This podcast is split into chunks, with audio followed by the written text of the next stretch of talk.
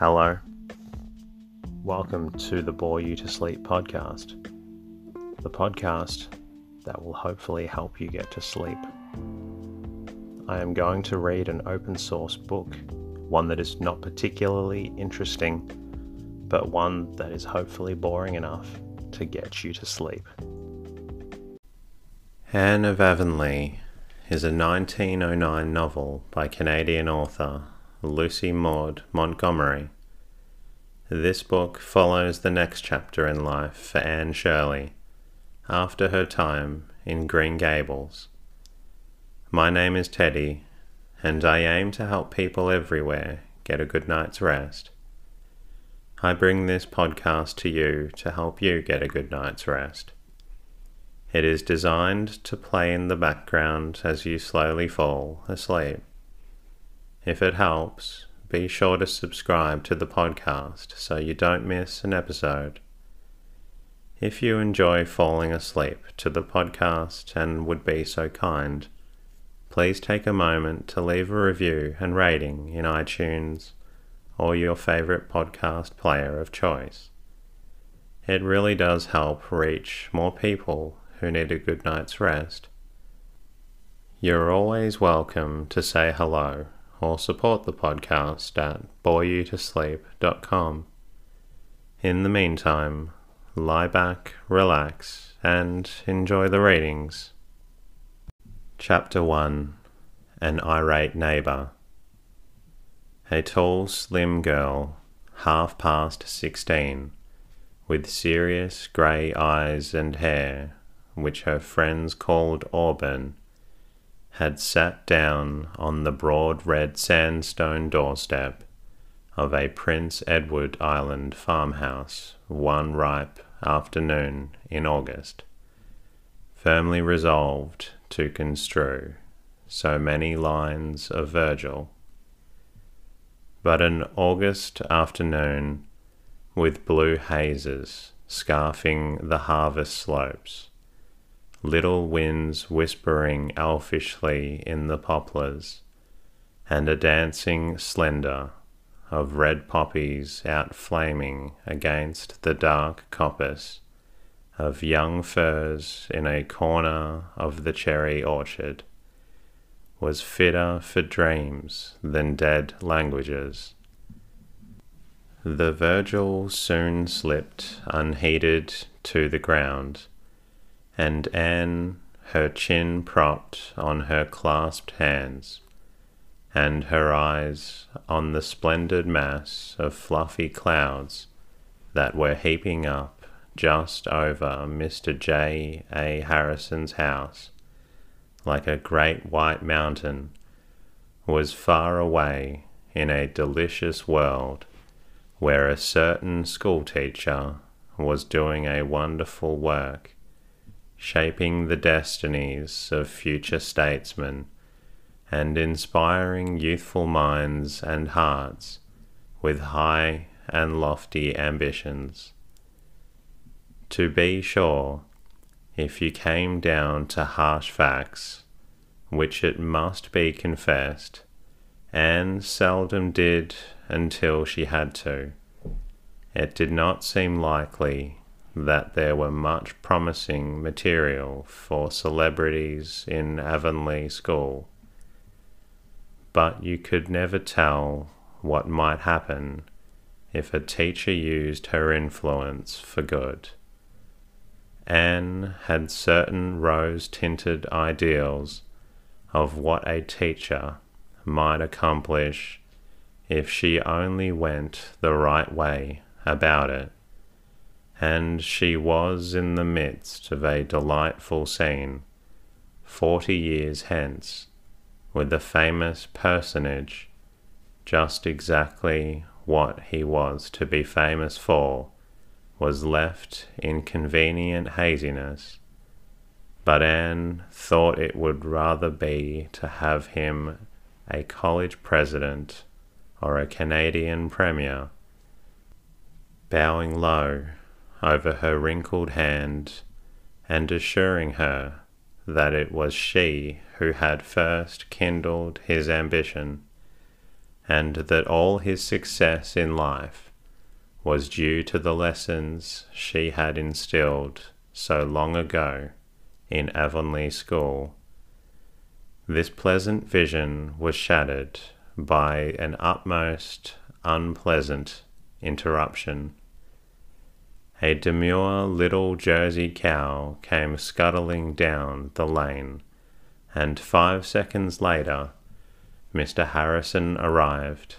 If arrived, be not too mild a term to describe the manner of his interruption into the yard. He bounced over the fence without warning to open the gate, and angrily confronted astonished Anne, who had risen to her feet and stood looking at him in some bewilderment. Mr. Harrison was their new right hand neighbour, and she had never met him before, although she had seen him once or twice. In early April, before Anne had come from Queen's, Mr. Robert Bell, whose farm adjoined the Cuthbert place on the west, had sold out and moved to Charlottetown. His farm had been bought by a certain Mr. J. A. Harrison, whose name and the fact that he was a New Brunswickman were all that was known about him. But before he had been a month in Avonlea, he had won the reputation of being an odd person. A crank, Mrs. Rachel Lynde said. Mrs. Rachel was an outspoken lady, as those of you who may have already made her acquaintance will remember. Mr. Harrison was certainly different from other people, and that is essential to his characteristic of a crank, as everybody knows. In the first place, he kept his house for himself, and had publicly stated that he wanted no falls of women around his diggings.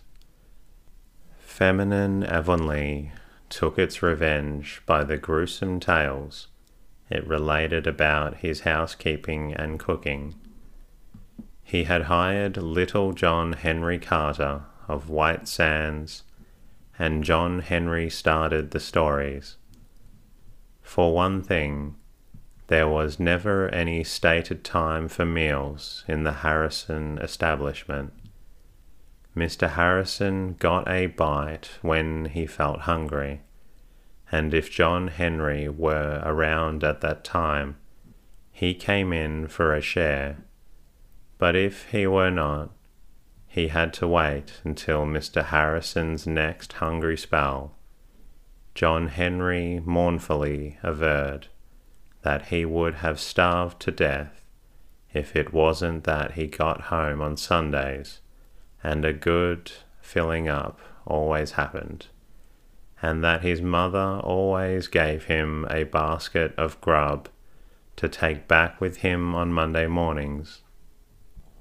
As for washing dishes, Mr. Harrison never made any pretense of doing it unless a rainy Sunday came. Then he went to work and washed them all at once in the rainwater hogshead, and left them to dry. Again, Mr. Harrison was close. When he asked to subscribe to the Reverend Mr. Allen's salary, he said he'd wait and see how many dollars worth of good he got out of his preaching first. He didn't believe in buying a pig in a poke. And when Mrs. Lynde went to ask for a contribution to missions, and incidentally to see the inside of the house, he told her they were more heathens among the old woman gossips in Avonlea than anywhere else he knew of, and he'd cheerfully contribute to a mission for Christianizing them if she'd undertake it. Mrs. Rachel got herself away and said it was a mercy poor Mrs. Robert Bell was safe in her grave, for it would have broken her heart to see the state of her house in which she used to take so much pride. Why she scrubbed the kitchen floor every second day.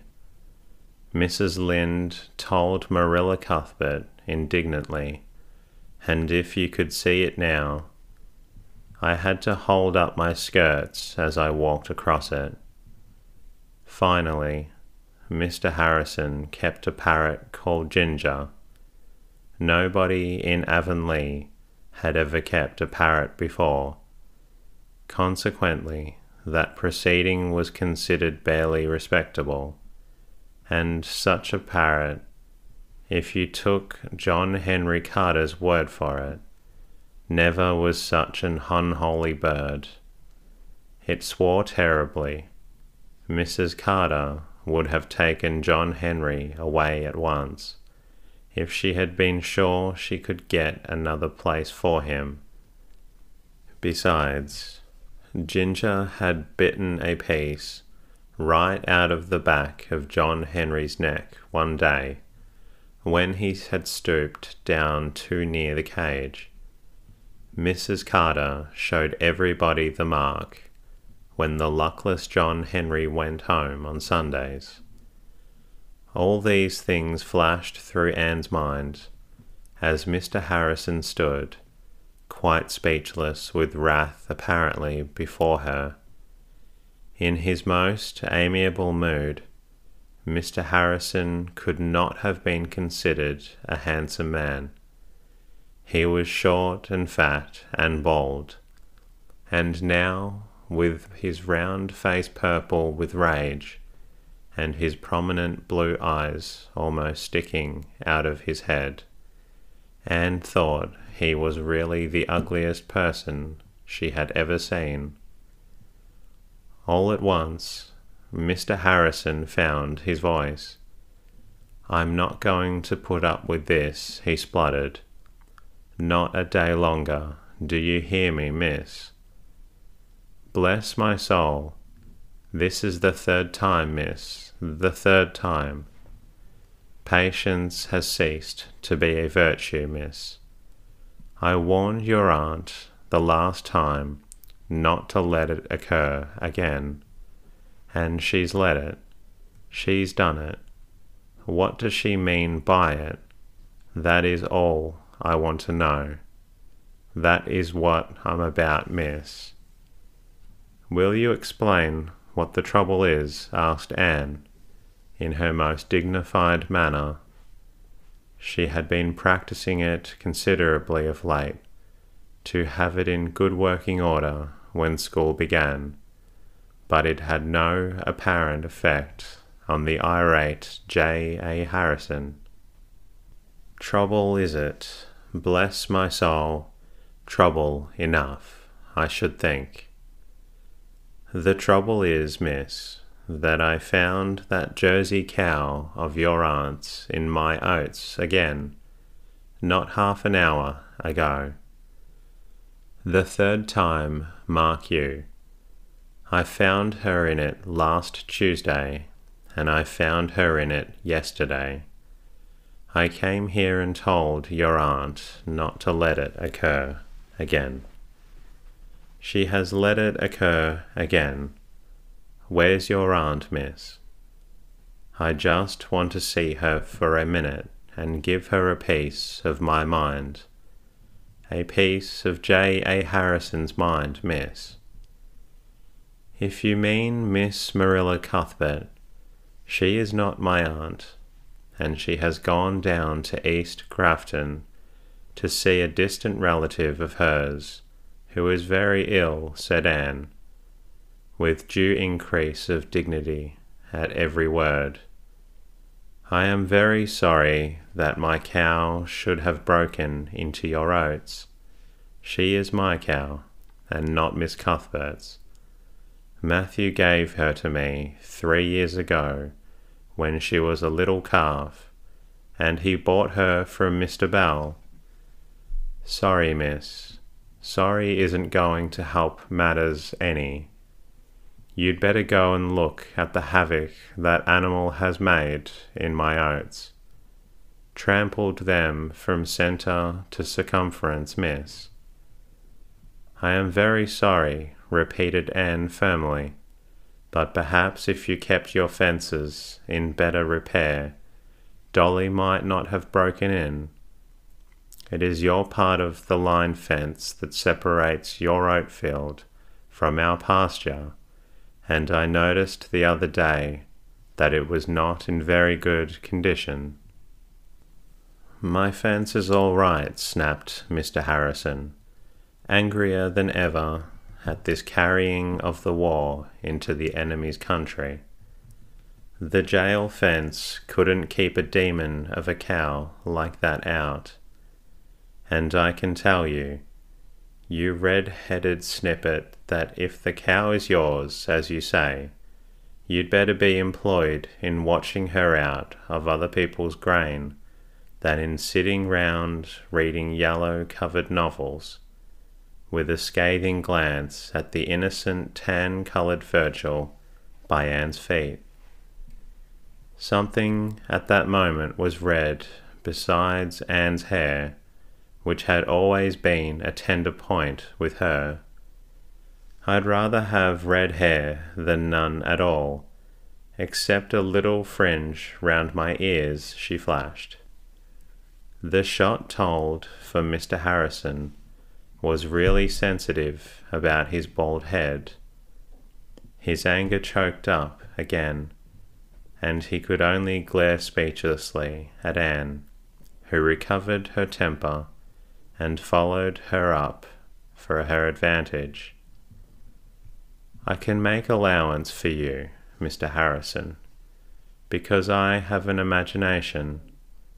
I can easily imagine how very trying it must be to find a cow in your oats and I shall not cherish any hard feelings against you for the things you've said. I promise you that Dolly shall never break into your oats again. I give you my word of honour on that point. Well, mind you, she doesn't, muttered Mr. Harrison in a somewhat subdued tone.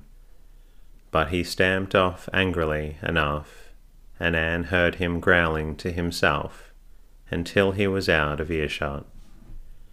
Grievously disturbed in mind, Anne marched across the yard and shut the naughty Jersey up in the milking pen. She can't possibly get out of that unless she tears the fence down, she reflected. She looks pretty quiet now. I dare say she has sickened herself on those oats. I wish I'd sold her to Mr. Shearer when he wanted her last week, but I thought it was just as well to wait until we had the auction of the stock and let them all go together. I believe it is true about Mr. Harrison being a crank. Certainly, there's nothing of the kindred spirit about him. Anne had always a weather eye open for kindred spirits. Marilla Cuthbert was driving into the yard as Anne returned from the house, and the latter flew to get tea ready. They discussed the matter at the tea table. I'll be glad when the auction is over, said Marilla. It is too much responsibility having so much stock about the place, and nobody but the unreliable Martin to look after them. He has never come back yet, and he promised that he would certainly be back last night if I'd give him the day off to go to his aunt's funeral. I don't know how many aunts he has got, I am sure that's the fourth that has died since he hired here a year ago. I'll be more than thankful when the crop is in and Mr. Barry takes over the farm. We'll have to keep Dolly shut up in the pen till Martin comes, for she must be put back to pasture, and the fences there have to be fixed. I declare it is a word of trouble, as Rachel says. Here's poor Mary Keith dying, and what is to become of those two children of hers is more than I know. She has a brother in British Columbia, and she has written to him about them, but she hasn't heard from him yet. What are the children like? How old are they? Six past. They're twins. Oh, I've always been especially interested in twins, ever since Mrs. Hammond had so many. Are they pretty? Goodness, you couldn't tell. They were too dirty.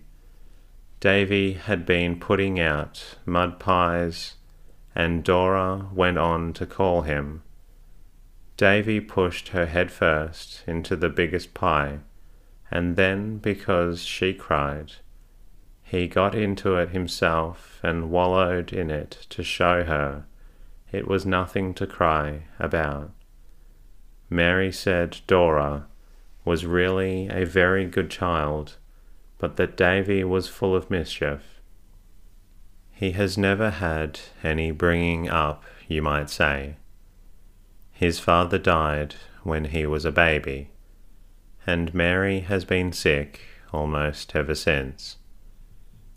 I'm always sorry for children that have no bringing up, said Anne soberly. You know, I hadn't any till you took me in hand. I hope their uncle will look after them. Just what relation is Mrs. Keith to you? Mary, none in the world. It was her husband. He was our third cousin. There's Mrs. Lynde coming through the yard. I thought she'd be up to hear about Mary. Don't tell her about Mr. Harrison and the cow, implored Anne. Marilla promised, and the promise was quite unnecessary for Mrs. Lynde was no sooner fairly seated than she said, I saw Mr. Harrison chasing your jersey out of his oats today when I was coming home from Carmody. I thought he looked pretty mad. Did he make much of a rumpus? Anne and Marilla furtively exchanged amused smiles. Few things in Avonlea ever escaped Mrs. Lynde. It was only that morning Anne had said, If you ever went to your own room at midnight, locked the door, pulled down the blind and sneezed, Mrs. Lynde would ask you the next day how your cold was. I believe he did, admitted Marilla. I was away.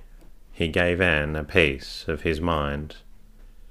I think he is a very disagreeable man, said Anne, with a resentful toss of her ruddy head. You never said a truer word, said Mrs. Rachel solemnly. I knew there'd be trouble when Robert Bell sold his place to a New Brunswick man. That's what. I don't know what Avonlea is coming to, with so many strange people rushing into it. It'll soon not be safe to go to sleep in our beds. Why, what other strangers are coming in? asked Marilla. Haven't you heard? Well, there's a family of Donnells, for one thing. They've rented Peter Sloane's old house. Peter has hired the man to run his mill. They belong down east and nobody knows anything about them. Then that shiftless Timothy Cotton family are going to move up from the White Sands, and they'll simply be a burden on the public. He is in consumption when he isn't stealing, and his wife is a slack, twisted creature that can't turn her hand to a thing.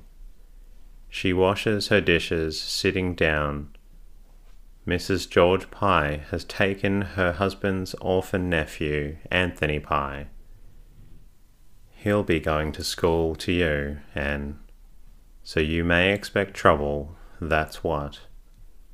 And you'll have another strange pupil too. Paul Irving is coming from the States to live with his grandmother. You remember his father, Marilla, Stephen Irving, him that jilted Lavender Lewis over at Grafton. I don't think he jilted her. There was a quarrel, I suppose there was blame on both sides. Well, anyway, he didn't marry her, and she's been as queer as possible ever since. They say, living all by herself in that little stone house she calls Echo Lodge. Stephen went off to the States and went into business with his uncle and married a Yankee. He's never been home since, though his mother has been up to see him once or twice. His wife died two years ago and he's sending the boy home to his mother for a spell. He's ten years old, and I don't know if he'll be a very desirable pupil. You can never tell about those Yankees. Mrs. Lynde looked upon all people who had the misfortune to be brought or born up anywhere else than in Prince Edward Island with a decided can any good thing come out of Nazareth there? They might be good people, of course, but you are on the safe side in doubting it. She had a special prejudice against Yankees. Her husband had been cheated out of ten dollars by an employer for whom he had once worked in Boston, and neither angels nor principalities nor powers could have convinced Mrs. Rachel that the whole United States was not responsible for it. Avonlea School won't be the worst for a little new blood, said Marilla dryly. And if this boy is anything like his father, he'll be all right. Steve Irving was the nicest boy that was ever raised in these parts Though some people did call him proud, I should think Mrs. Irving would be very glad to have the child. She has been very lonesome since her husband died. Oh, the boy may well be enough, but he'll be different from Avonlea children, said Mrs. Rachel, as if that clinched the matter. Mrs. Rachel's opinions concerning any person, place, or thing were always warranted to wear. What's this I hear about your going to start up a village improvement society, Anne? I was just talking it over with some of the girls and boys at the last debating club, said Anne, flushing. They thought it would be better and rather nice and so do Mr. and Mrs. Allen. Lots of villages have them now. Well, you'll get into no end of hot water if you do. Better leave it alone, Anne. That's what. People don't like being improved. Oh, we are not going to try to improve the people. It is Avonlea itself there are lots of things which might be done to make it prettier. For instance, if we could coax Mr. Levi Boulter to pull down that dreadful old house on his upper farm, wouldn't that be an improvement? And that concludes tonight's readings. I hope you're feeling drowsy and a little sleepy. If you're not quite tired yet, please feel free to listen to another episode. I look forward to bringing you a new episode soon, and in the meantime, good night.